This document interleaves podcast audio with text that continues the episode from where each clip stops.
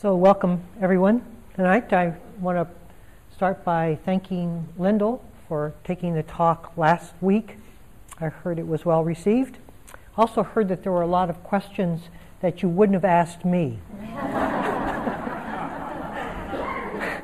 I'd like to uh, encourage you to ask the questions regardless of how safe you feel in asking them. If we could light those lights back up again, please, uh, for the cameras, they need to be on each side. Thank you uh, I was under the oppressive sun of Hawaii. Was awful. but uh, I enjoy coming back and uh, do want to have you relax with this subject, not feeling as if it's outside your range of, uh, of scrutiny or of understanding. However, you begin to access it is fine. Uh, and just your willingness to be determined in your orientation and in your, in, in your intention to discover where the Buddha is pointing through this, these links of dependent origination. Uh, it's quite amazing. You know, when I take on a subject, I always learn about the subject. It always deepens my understanding even if I did this repeatedly for a number of years, every talk would somehow strengthen a certain uh, intention to move further into that very subject. So I want to just make this as accessible as it can be, but also it needs your intention. If you think from the start, oh, this subject is beyond me, then it will be, because you won't even have tried to, to rub up against it to get it familiar for you. But any familiarity at all is a growing uh, orientation to a depth that will take you and lead you uh, to its um, to its wisdom. So please not not to shy away from these topics.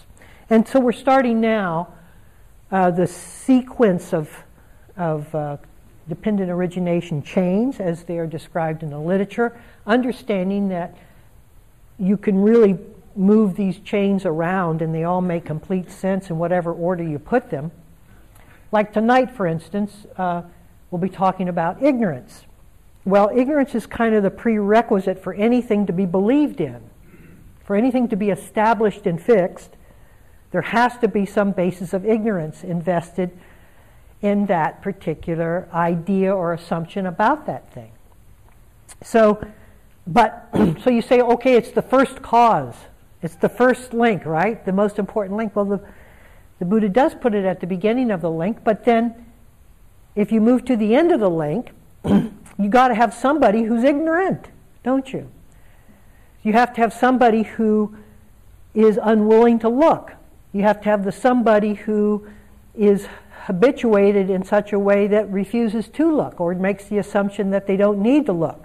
So is ignorance at the beginning where it sets the stage for all of those sequential uh, chain of events, or is it at the end that already establishes the person to be ignorant so that the chain can begin? You see? So you can put it anywhere, really. And it does follow every single one of these links. So, what do I mean by ignorance? Ignorance is the unwillingness to look, to see. It's the way that we orient ourselves to a kind of logic of the world in which we sort of get up out of bed knowing what everything is, the orientation, the perception of everything. Not only the individual things that we see, but also just the fact that I'm here getting out of bed and I have work to go to, and the whole mapping out that we do psychically all requires a certain assumption to be uh, behind, uh, behind that map in order to move it forward. Well, that's all based in ignorance. It's based in not willing to look again. Now, here's the problem uh, with ignorance, and it's a big problem, is that it needs to be in place for us to assume ourselves. That's a big problem because then when you start working on the very essence of ignorance, you begin to wonder whether you're, you're you know, moving in a way that is going to ultimately undermine you, which you are. You aren't going to be undermining your freedom, you're going to be enhancing your freedom, but the thought does occur to you that you're, you're kind of using the very eraser to wipe yourself off the board, and you sort of pause in that attempt, say, why don't I just put the eraser down and let the board be?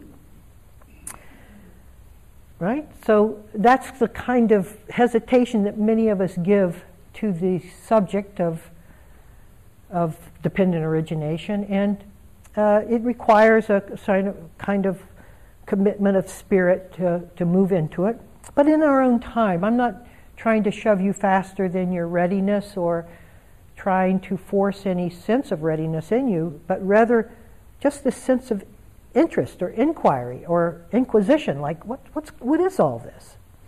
Uh, sometimes people move from that spirit, sometimes people move from a deep urgency, uh, a deep pull in their hearts. There are lots of different motivating reasons, but most, mostly it comes from a real desire to know what is true. That sort of is the, the creative first force through which all of this uh, begins to be revealed. So, this sense of moving from unconsciousness, which is ignorance, uh, to consciousness, which is the absence of ignorance. Okay, that's, that you might say is the continuum of the spiritual journey. And so when we begin, we're very steeped in ignorance. And mostly what we do is out of ignorance. It's all out of ignorance because we don't know any better. Uh, but we have to do something, so we just kind of dive in, which is fair enough. Um, but that's we, but you can. It's also a little bit like cement because if you stay too long in what you do, you get frozen in that kind of habit pattern, the way you're seeing it, the way you are using the meditation, and it starts getting very encrusted around you. So it's good to, to sort of brush yourself off and move into different perspectives, listen to different teachers, sort of get yourself moving so that the cement doesn't fix as readily. And, uh, you know, you sit down and you think you have it all figured out what the meditation is, and you go for a couple of months in that direction, and your meditation begins to deepen and you see what you've been missing and you see what the assumptions have led to, and all of a sudden you have this new idea of what meditation is now based upon your new area of seeing, and you've got it now figured out. And each time you do that, you actually increase your, your understanding is increasing and your wisdom is deepening and your insight is maturing. Uh, but at each step, uh, until you get to a, you know, at each step, you think that you now have it figured out. At least I did. And until you finally figure out that you don't ever have it figured out, that figuring it out is the problem. And that's a step in and of itself. When you think you have it figured out, see, it's all paradoxical, so I'm, I'm t- it's to, you know, it's confusing. So when you think you have it figured out, that's the very, that's the very ingredient of ignorance you're inviting in because the absence of ignorance is the wonderment of life. You see? So it's just a, it's just an interesting it's just interesting to move through this thing because most of us get involved in a tradition because we want the assurance of all those who have figured it out before us, behind us. And we get involved with practices and repetitively so that we can be certain that we're moving in a way that moves us towards some goal that we anticipate. And each step along the way, we feel very reassured in the direction we're taking, all to realize that all of those assumptions are based in ignorance.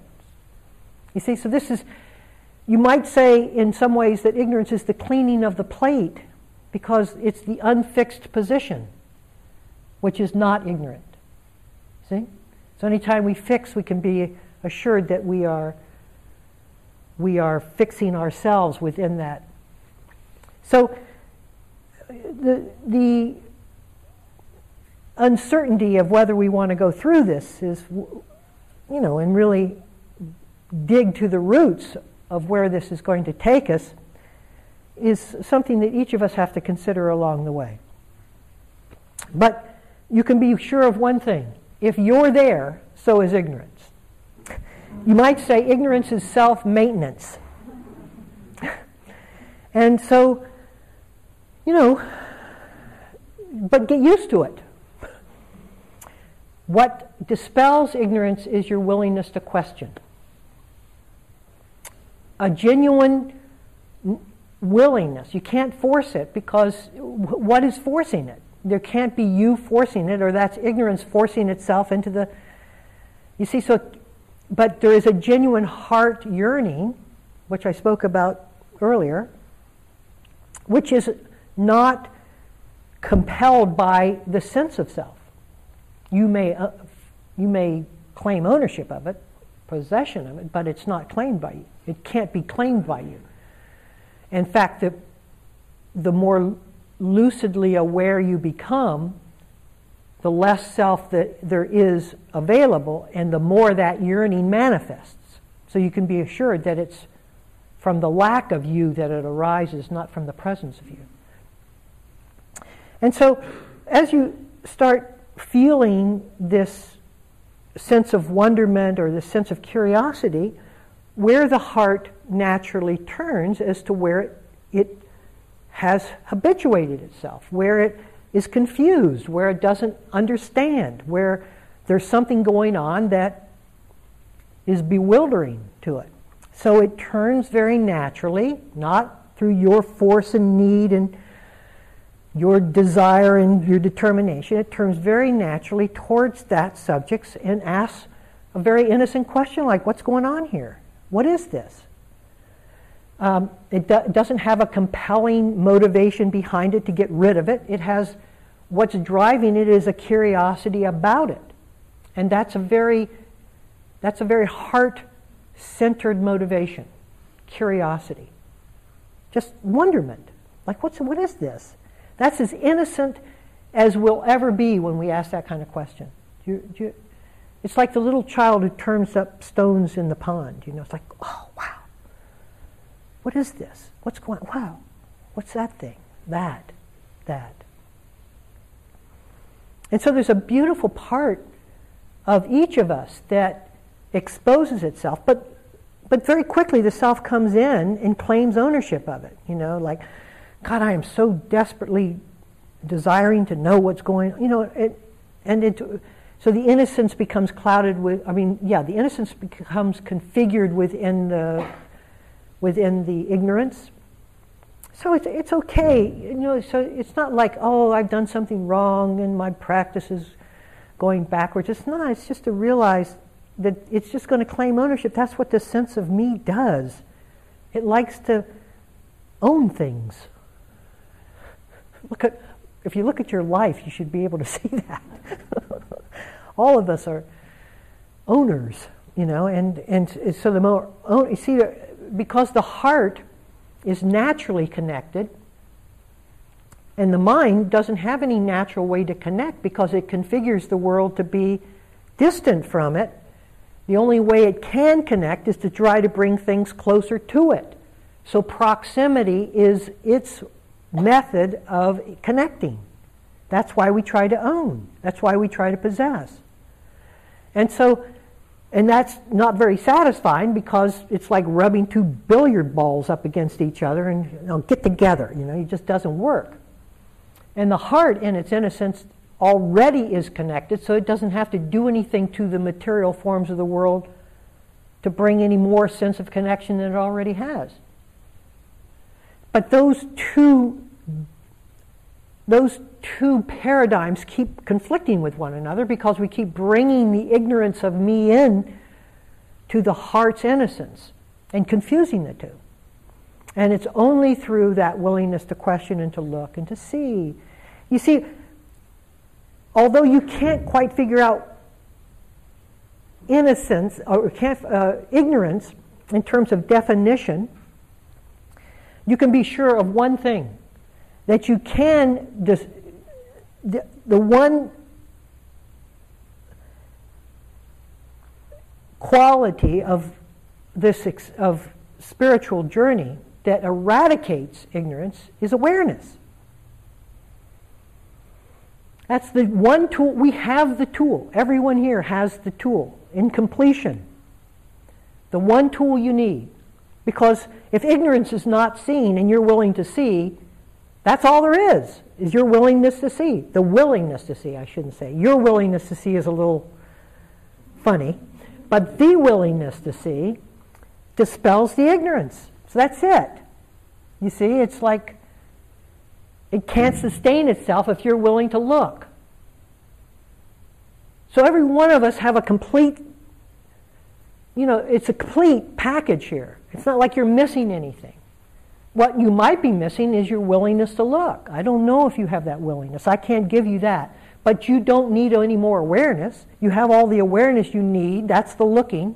It's already seen. It's looking right out of your eyes in this moment. That's how close it is to us. All we have to do is turn it to what we are afraid to see, and then we are dispelling ignorance. Just turning awareness. You're already looking at something. You're seeing something, awareness is there. Now just turn it towards what you don't want to see, right? What you're afraid of looking at. As if that wasn't already active. What we're afraid of is if I really start looking at it, my God, I've got to own it. No, you already own it by your unwillingness to look at it. That's the ownership. Your willingness to look at it allows you to disown it. Isn't that, do people, are you following that? Yeah. It's all crazy up here. it's another way of saying that.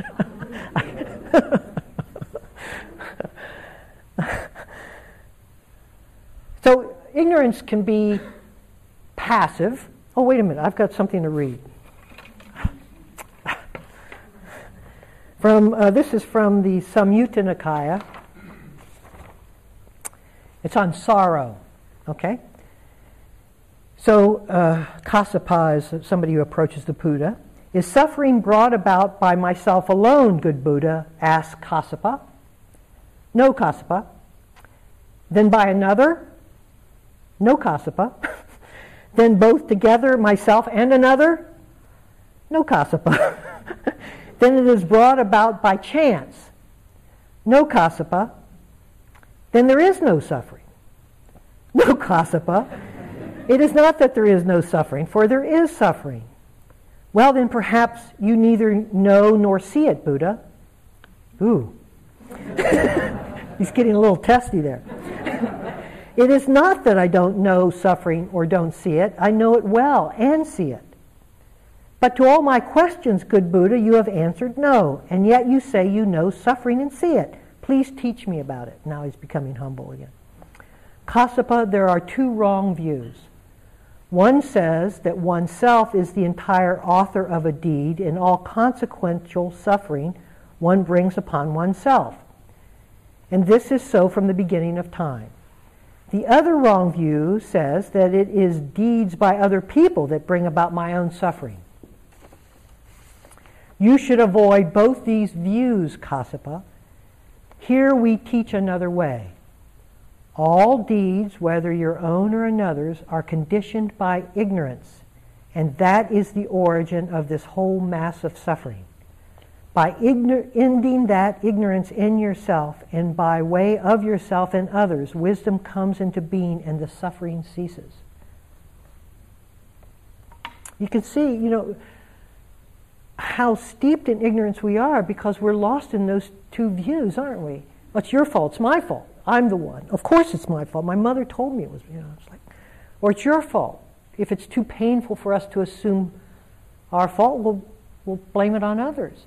And we just keep going back in that kind of rhythm because that's all the mind knows is you or me. That's, that's the only two places it can land. So the Buddha is asking us to land in the relationship that's creating the division of you and me. That's not seeing. That's being caused by ignorance, by not seeing the truth. And so he's inviting us in to the sequencing of how that arrives, how I say me, how I say you, and how I blame you or me for the suffering at hand. You see? And so this, this system is an invitation, not a demand. No one can demand you to see. No one should ever demand you to see. This is of your own volition. This is of your own intention. It can only be that way because it will only be genuine seeing if you're not being compelled through force of your own compulsion or someone else's to see because a compelling or compulsive sense to see is you bringing ignorance along in your seeing. So I keep striking that chord so that you, you'll know it in yourself. And you'll also know that this is a that this is free floating here. This is complete this is complete this is up to you. You know, you're just this is all all everything I'm saying is just to gather the storm, the ingredients of the storm so that it the storm in you sufficiently so that it can the downpour can happen so that the flowering of your own nature can occur. So the, this, um, this sense of ignorance I was mentioning before I read that it can be both passive and active. Now, passive ignorance is kind of, you know, it's just the assumptions we've made about the world and we no longer even question them anymore. It's just I get up and I see you, so the assumption is I'm here, you're there. That's just it. I never question it. I go through, most people go through their life just playing that assumption out, and that's just the way life is. So that, those are that's passive ignorance. Now, let me say something about passive ignorance. It is the passive ignorance that is, of course, the most entrenched because we're just assuming this to be the nature of life. And that's where the dependent origination is inviting us in to really look at this thing again, to see it, and to break apart the habitual way that we suppose life to be. We have to want that. We have to want to sort of get a sense of whether these patterns, these, this these assumptions have any basis of truth. Okay? So that's really where much of Dharma lies. And of course, passive ignorance is prodded, we're prodded forth to look at those assumptions because if you don't, you're in pain. You get, you get pain as the result of not looking. And so, okay, you say, okay, I'm in pain. And then, of course, what do you do with pain? You don't say it's because I'm not, I'm assuming life to be different than the way it is. You say, you're no good, or I'm no good.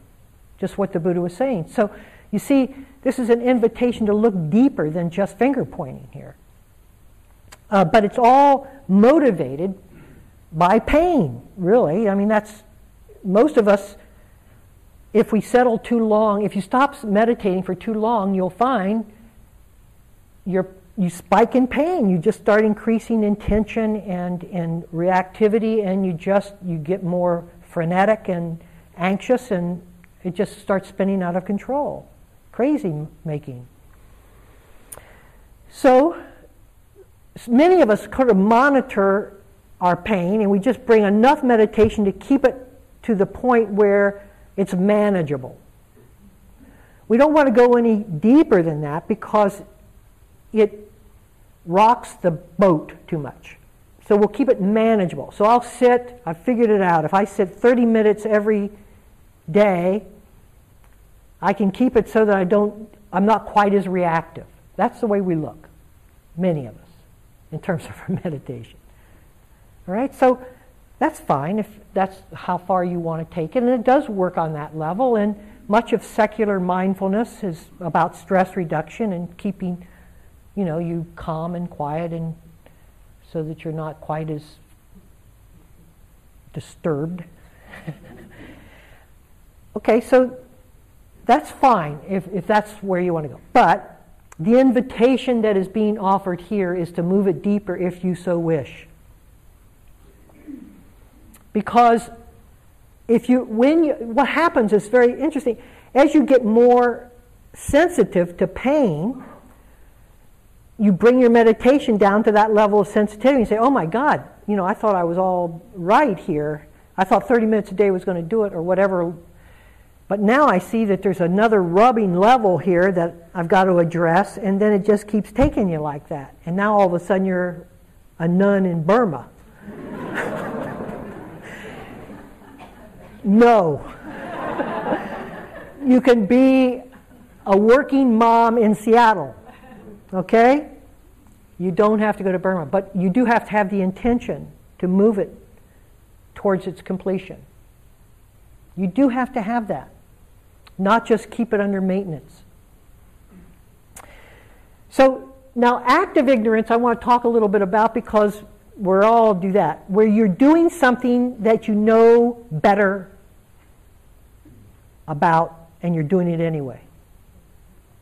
Yeah, there are a lot of heads that are nodding here. So, all right, so you know, you know, even your Dharma has shown you certain things, and you go ahead and do them anyway, right? Now, let me tell you about karma implications. When you are completely ignorant before you move towards greater awareness, there are karmic implications for being immoral and uh, lying and doing all the things that most of us do when we're not aware at all. But then when you invite awareness in, you are establishing a course and intentionality for yourself. And if you know that you're not supposed to do that and you do it anyway, the karma rises considerably, exponentially, the implications of that. It's time you heard that. Because we take it too lightly. We don't live our realization. We don't show up for what we know to be true about ourselves. We placate ourselves. We, we, we rationalize it. You know, it's like, oh, I, and you find yourself in the same bitter tense intensity or reactivity, even though you you felt the whole thing coming and you knew the frame of reference, the thoughts that were occurring, the narrative you all of that you've looked at sufficiently and You've known it's nonsense, and yet there you are again. Now, some of that is inevitable. You can be in a very strong pattern and be in the middle of it and know that the pattern is going just to make you crazy and you don't have enough to, to release it and it just pulls you in. So some of that. But some of it, when you, when you take the Dharma, if, if you take what I was saying and you take it to the nth degree, and then you become very, very aware and you start manipulating people from that awareness. The Buddha said it's like when you, when you use the Dharma adharmically against the flow, it's like picking up the tail of a poisonous snake. You don't want to do that. So the more conscious you become, the more honest and open you have to also become. You have to live the truth of what you're experiencing. And you'll, be, you'll see teachers if you move long enough in this journey who will manipulate you from that clarity, who will use it to, to their advantage. So the implications for them karmically, I wouldn't want to know. But even at the level of our awareness, you want to live your realization. Just live it. Don't live, don't move and lean, keep leaning into your ignorant side. Now, there are two telltale signs that ignorance is active. One I've mentioned, and that is tension or resistance. And many of us get a sense of the tension in us that continues to wake us up and give us some sense of how conditioning, we're just operating out of conditions in that moment. We're just operating out of habit. We're not being aware at all. We're just glossing over everything. And tension is the result of that. And when you're not blaming yourself or others for that tension, then there should be a curiosity that comes and says, What's going on here? What, why is this tension? What is this tension that's occurring? It's, an, it's a question that brings awareness to ignorance and begins to dispel the ignorance by showing us the causes of the tension.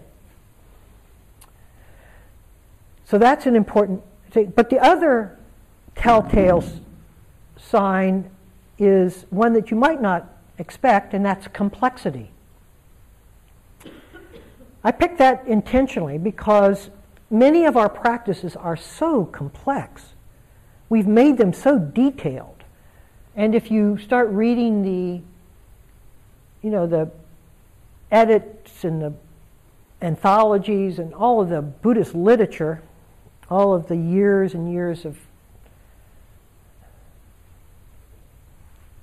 of, of, of summaries and all of that on the literature, you, you, you just it just feels very complex to you, and you start wondering. You know, it also it's God, I, I, this is too this is too much. It feels like that when I start reading some of the many, many, many things that people are doing in their spiritual lives. It's like, wow, it's just too much. It's too, feels too complicated. And that should be, that's also a sign for us to know that that's ignorance. You see, Dar- the Dharma is very accessible. It's very simple. It's very simple. It's the simplest thing. And when we, it's the mind that keeps bringing a new configuration to that simplicity. So all of a sudden, I don't need just to do this, but I need to do that, and then this leads to that, and I have to do that, and then this, and then, my God, I have to do that too. This is very simple. What's complicated about seeing? It's very simple. You see, so keep it simple. And know that when it starts getting complex, you know that ignorance is driving that complexity. Now, that's not only true for your Dharma practice, it's also true for your life. Drama. That's just mentally derived. You know, your life can be very simple. Ellen and I have a very simple life. I mean, it's not complicated. And, and it's the one I want. You know, I don't want it to become this. There's no drama in this sangha. Have you noticed that? I mean, there, each one of you have drama, but there isn't like affairs going on that I know of. At least it's not coming from me. it's very simple. You know, it's not complicated. You come, you know, you come, you go, you go, that's fine. You come back, that's fine too. It's like very simple. Everything should have that feel to it. Just coming, going, that's it. Showing up, looking, seeing. I don't want to go tonight. Don't go tonight. Fine. Come. I want to go next week. Come next. The, it's it's all great. That's fine. You see, it should. It has to be entirely. I'm trying to show you something here. It has to be entirely up to you. Entirely up to you. That makes it genuine because it's simple. Now, what subs for sim- complexity in spiritual work, listen carefully, is subtlety. Because the Buddha was an ascetic monk, he had, in, he had laser like vision. I mean, he could see stuff that was like, you know, atoms or something. I don't know what he could see, but he could see very small. And so he just started talking from what he saw. Now, the rest of us come along and we don't have that I don't know what, six years of ascetic practices and all of that kind of stuff. Uh, you know, where John is all, but the literature is full of that because that's what he did, and you're going to teach what you did. We keep ascribing omniscience to him, but he's going to teach what he did. He's not going to know 3,000 years ahead of him what you need to know, and then he's going to teach retroactively that no, he's not going to do that. You know, he's going to teach what he knew then.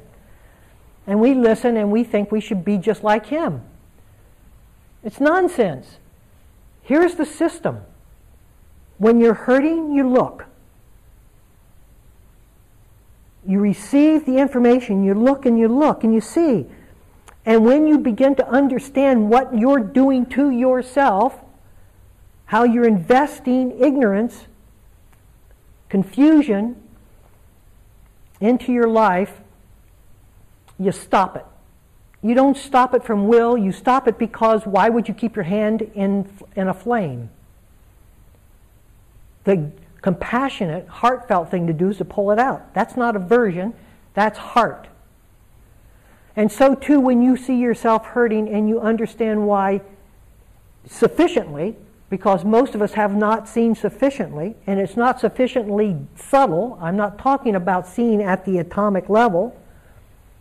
I mean sufficiently, so that you know when you have this narrative or any narrative that you're going to go astray. When you've seen your thoughts to such a degree that you realize that thoughts are based in ignorance.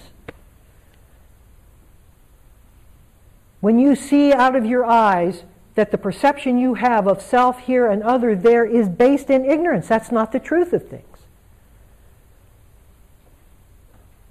Then you start releasing the need to continue to perceive that way. And that's what does it. It's disenchantment with the ways that you, we have been operating that leads to surrendering those ways. That can be at a very gross level or it can be at a very subtle level. The importance is not the subtlety or refinement that we see, it's the willingness to let go that determines our freedom.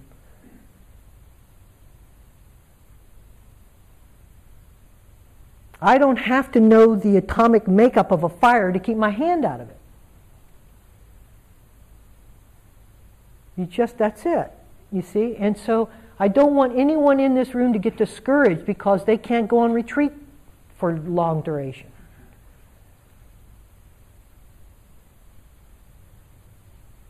This is within everyone's ability here. That's what I if there's a, if there's a problem, it's your doubt in that fact. I keep I, every week I sit up here and say that to you. But I can't I can't inquire or be curious about your doubt. You have to be curious about your doubt. To want to see it, to uproot this thing. Because it's blocking much of your persuasion, much of your confidence that would lead you forth. This is accessible.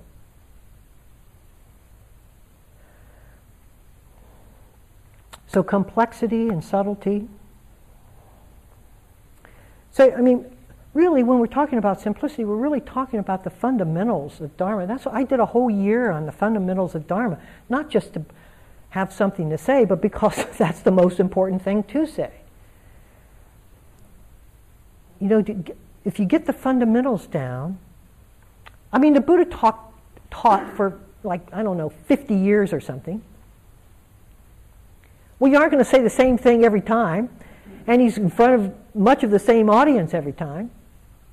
He's going to come up with different things to say, like I try to do. So he's going to get into all the things he's been seeing over the years. But the f- first thing he said was the Four Noble Truths. That's what, if he died right after that, he would have had his teaching in place. Those were the fundamentals. That was what was important. And what we think we're sophisticated, our idea of, of how we have to master this gets so sophisticated and we think, you know, okay, I got, the, I got those down. I got the basics down. What's the next step? You know, I want to go on to college. Well, stay with what you have and just keep exploring it.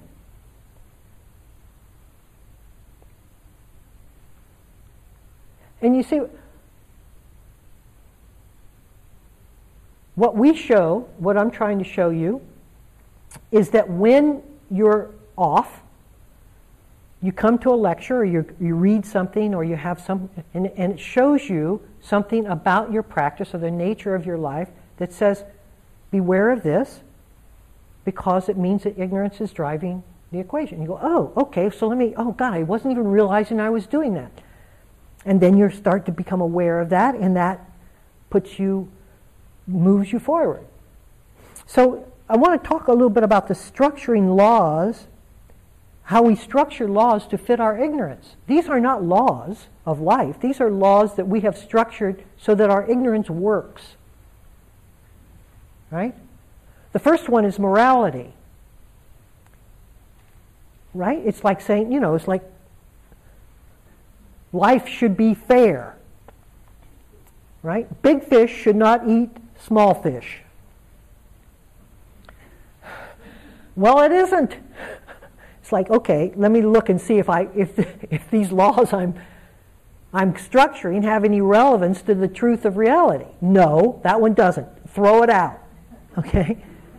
And you just okay, so that quantity trumps quality. Doesn't it? It's like getting to what I want beats the process of getting there. I don't care about getting there. I care about getting it. So the quality of my life is secondary to the quantity of what I gain from it. Except we've missed life when we live in that structure. So check that one off. Throw it out because we're not even living when we're just living from towards the product of where we're going. Throw it out. I'm just showing you the way ignorance forms itself here. Results trump connection. Right? So, connecting with something isn't as important as the results I have in persuading or whatever I am that I'm trying to do. Again, it's life is lived through connection. It's through actually tuning in to what is occurring, not just thinking in terms, again, of the results or the product or the reward that I'm going to get from doing this. We think too often in terms of the reward. As I was mentioning, when I'm on this elliptical machine, you know, if I think of the reward for me when I'm on that elliptical, the reward for me is getting off it. I don't like doing it, but I do it because it keeps me healthy. So I feel myself get all tense as soon as I have a reward. And as soon as I know that, I release the tension and I come back to the unpleasant feeling of doing the exercise. And as soon as my mind loses that basis of seeing, it goes back to the reward. It's just like that. And then the tension comes in again. And I don't care how many times I release the tension, if I don't release the view that holds me to the reward, I'm going to continue to be tense. I don't care how many massage therapists are in the room.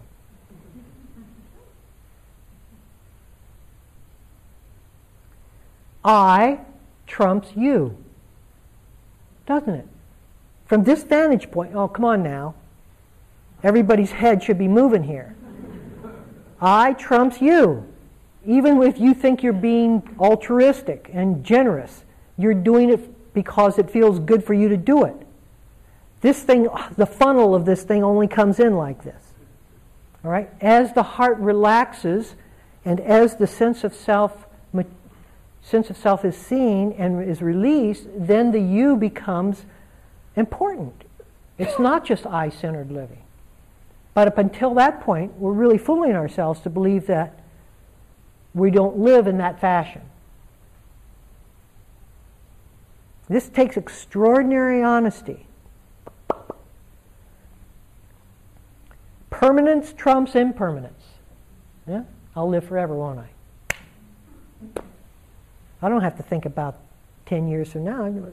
I mean, I, I can think about 10 years from now because there's no chance that at 76 that I'll be dead. Or is there? See? I say to you, see you later.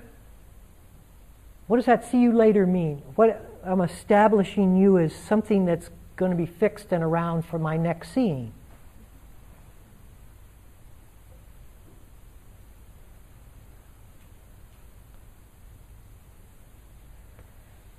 On and on. I'm just showing you some of the laws. There are many of these ignorance based laws.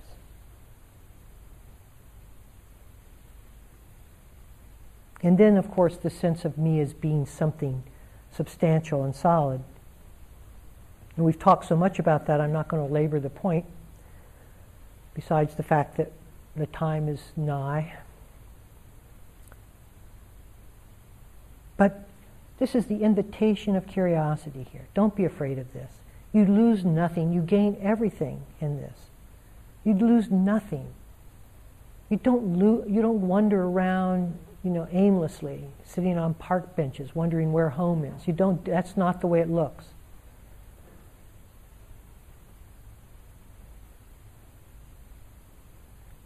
Don't be afraid of it.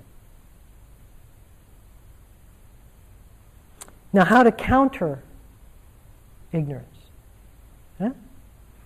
I said awareness, right? But then you must want and intend it, I've said over and over again. Awareness without intention is going to be based in ignorance because it's only the intention of the heart that will drive it out of ignorance, out of its habit. But it's so comfortable just being, you know, lying back watching TV like that. So why why shake myself up? God, there's just some. Oh, uh, I don't think I, right? Hasn't that dialogue, monologue happened in all of you? I don't really. Oh, do I want to sit? God, uh, must want it. You have to intend it. Must experience it firsthand and not through thought or authority. This is not something you can come and it's not a contact sport, right? You can come and listen and, and take away what someone else who's sitting up here knows as your own. You have to see it. You can listen and see as you're hearing. The Buddha said that insight also comes from listening as well as meditating as well as speaking. I have many insights as I speak. But you can't assume that you can jot it down or take notes and then take it back to your house and that'll be your wisdom unless you're willing to really look and inquire into it, investigate it, see whether it has a living truth for you. And then it becomes your own. And stop holding ourselves back because we're timid. It requires us to just jump into this thing. All of us, come on, you know. What do we want to do? Live in ignorance or you want to live in awareness? How is it? When you look at it like that, I'm going to be unconscious. I decide to be unconscious the rest of my life. Nobody wants that. But if you don't intend it, that's exactly what will occur. Unless you intend conscious living, you will live unconsciously. That's a promise. So you may not want it when it's set up as a opposite, consciousness or unconscious. I'll take consciousness, as long as I don't have to change, as long as it doesn't intrude. Well, if our life is based in ignorance and seeing is the solution, it's going to create change because it's going to see consciously what we're doing distortedly. And you're not going to be able to comp- keep doing that. When you see it, you say, oh, I'm not doing that anymore.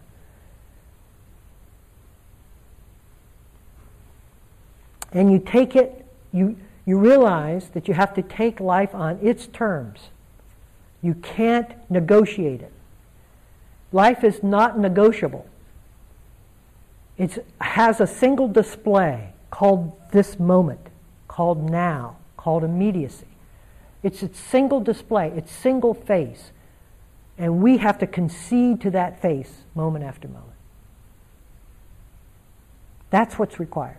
Because if you don't, if you put anything between yourself, there's nothing between you and life. Let's get that point first. If you place something between you and life, you placed ignorance between you and life. Because that's the only thing that you can place between you and living. Because there's nothing there except your imagination that there is something.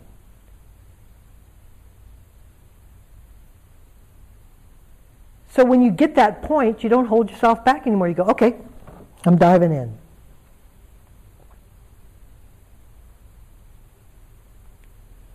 And that ends my bondage with denial.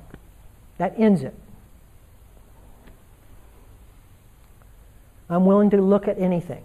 It may take me a little time to slap myself around. Come on, splash water. Okay, let me see it. But you're, we all have to be willing to see. willing to look. And not self effacingly, like not self blaming. Oh, God, I knew this was. You know, that's just doing what the Buddha was saying. It's like this. It's not this. It's like looking. It's looking. Seeing, curious. Oh, wow, I can't believe. Wow, look at that.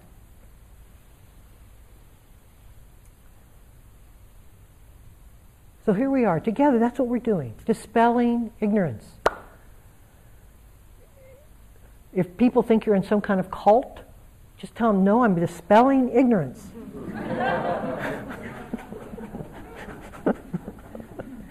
May it be so for us all. Can we sit for a moment or two?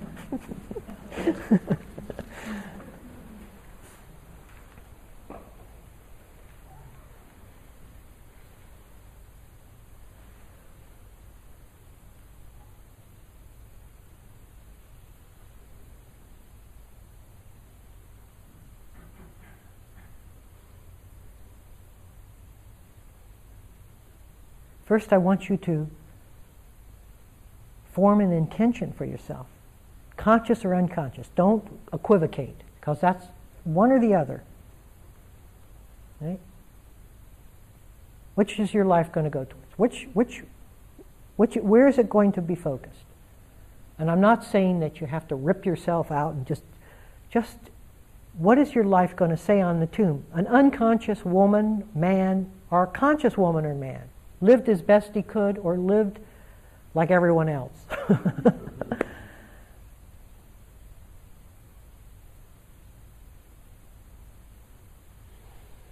Think about your epitaph.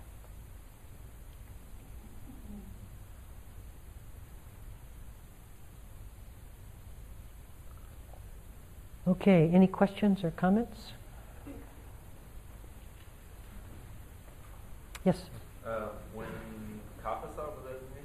who? When he's talking Kas- Kassapa. Kassapa was talking to the Buddha. He, he asked him if the sense of if the self was the cause of suffering, and the Buddha says no. And then, but then he says that that ignorance is the cause of, of suffering. What's the distinction there between ignorance and sense self? No, you're, you're, you, I understand the question. The question he says is, when Kassapa was talking to the Buddha, he said Buddha says, Am I the cause of my suffering? The Buddha said, No. And is, are others the cause of my suffering? The Buddha says, No. Uh, ignorance is the cause of your suffering. You see, the assumption of, of me that I, I'm to blame for all my woes, right? That I'm not good enough, I'm inadequate, is not the cause of your suffering. It's not that you're, there's something missing in you is the reason that you're suffering. That's what he meant, right? He meant that the, that ignorance, or using it in a more subtle way, the belief that I am someone who I should blame is really the cause of the suffering. Right? So that that's so we, we have to be very careful. I call it radical accountability. When you simply do not point fingers, whatever direction you're pointing is pointing in terms of ignorance. If I point to you, it's because I've shaped the world and misperceived it as being separate and distant from me. That's a misperception. Therefore, I can't really blame you for my problems because that's just blaming my ignorance of my perception, of my distorted perception, you see? So I'm not going to do that. I'm just not going to blame. That means I have to hold it and be curious about what's going on here because it still feels like suffering to me, even though I'm not blaming it on someone anymore. And so, is there a cause to this suffering that doesn't have a finger pointed at it? Right? And it is, it's confusion. It's not understanding. It's not seeing. That's what the that's why it's that's why there's this tension in me. Right?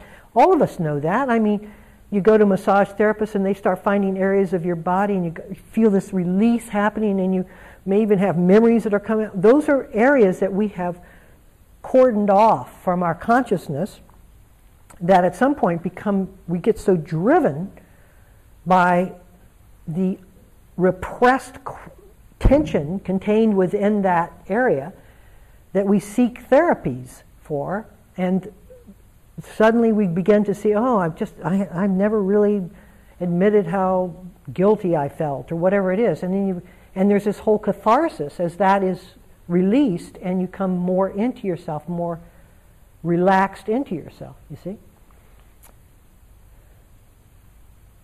So other questions? It, um, something that, that kept coming up for me during the talk tonight is that, um, it seems that to alleviate ignorance is to not know. Is to have not know, which is, you know, kind of like a, a weird juxtaposition, you know. To not know is to alleviate ignorance. So he says it seems to him that what kept coming up for him in the course of the talk was that the release of ignorance is not knowing. Okay, so you hear a lot in Dharma circles about not knowing. What does that mean in terms of its configuration, knowing in configuration to emptiness, or, or, or knowing in configuration to ignorance? Well, okay, as soon as I know something, first of all, let's be clear that somebody who lives in not knowing has not forgotten all of their information. It's just that they're not focusing on life from that attitude of knowing, of the certainty of knowing. Okay? It's not that I forget your name when I'm living in not knowing. I know it perfectly well, but I'm not focused on you as that exclusively. Right? There's much more. Right? So you don't forget where to sit. You don't forget how to sit. But what you do forget is the fixation, the way the mind locks on each individual thing as being a particular thing only. And that secures the mind so that it feels safe within what it knows. And also keeps the configuration of the world as being externalized, because I know about it, to the person who knows about it, right? So as we start moving our awareness into these, this derivation of self and other, you begin to see that the knowing factor itself keeps these things from coming together. That the more I know about something, keeps it distant from me in terms of true connectedness. And so as I release the need to know it as only how I know it, aware it begins to spread out. It begins to, instead of being a cotton ball, it spreads out so that you can see light through it. And then it can be what it, you've known it to be, or the person you know, but it can also be much more.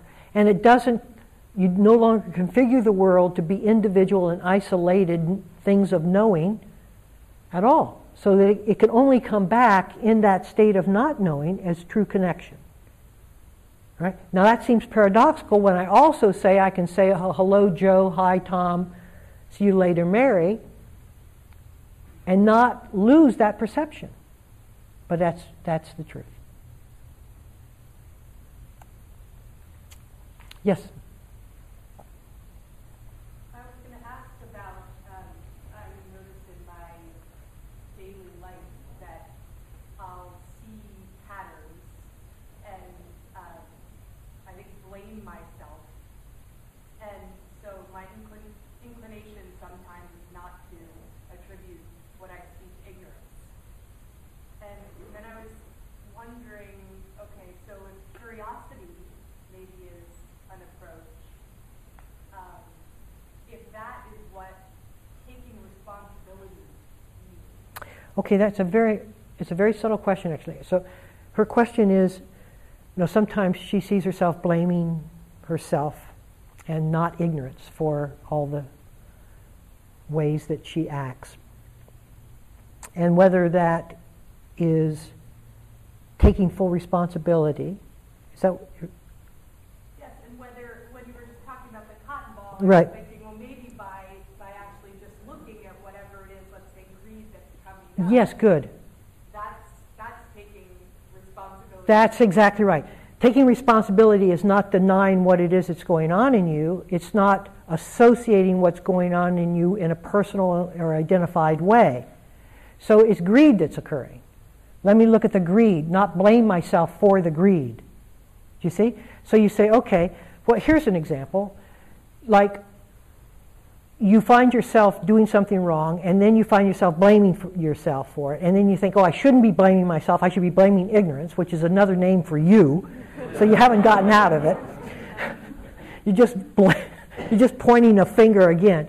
It's, so that's not exactly the way we want to go. What we want to do is we want to say, okay, well, I'm blaming myself because I'm, I'm blaming myself because I'm in such, I'm in, per, there's personal pain. There's a psychological way that I hold myself in life. This is not blame, this is inquiry. You say, oh, I see, I think of myself, there's something wrong with me. That's how I move through life, is that, that I move with the attitude that there's something wrong with me. And therefore, whenever something does go wrong, of course, I assume it to be me because I hold this attitude about myself. Now, you see that. You're not blaming yourself. You see, you're looking at the, how blame occurs. Does that make sense to you? It's very important. So you're not blaming yourself for the shame and guilt. You're looking at how blame occurs. It comes from the source of pain of you believing you're a mistake in life, that there's something wrong with you. And you say, okay, let me look at that sense of there's something being wrong with me. And you, you feel how embedded that assumption is in virtually everything we do. And you say, okay, I want to make that aware. I'm going to be aware of that. I'm just going to, every time it comes up, I'm just going to invite it, to invite consciousness into it. And soon, that not soon, but over time, that pain begins to resolve itself because the assumptions embedded of it in it are no longer believed. And suddenly you find that the source of the reason that you blame is no longer there either because the, the reason you were blaming is because you thought of yourself as a continual mistake. So if that doesn't make sense, please, I invite an invitation to come see me as an, in an interview. because you are looking very inquisitively at me. but it's a very important point, and I don't have the time right now to explain it any further than I just did. But taking yourself apart does not necessarily mean that you're hating yourself while you're doing it, even as you're seeing the sources of your pain and the assumptions that have been driving your life your entire way. It's like, what's it like?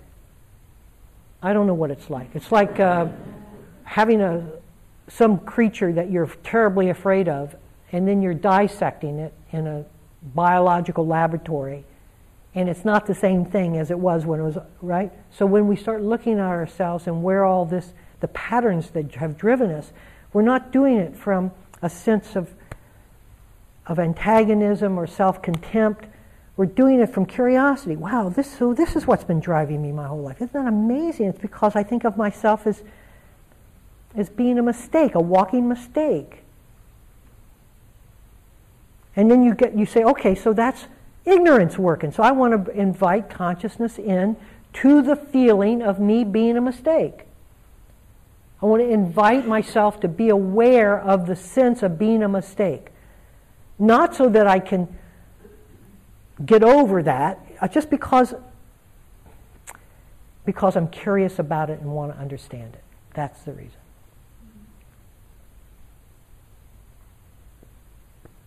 Yes.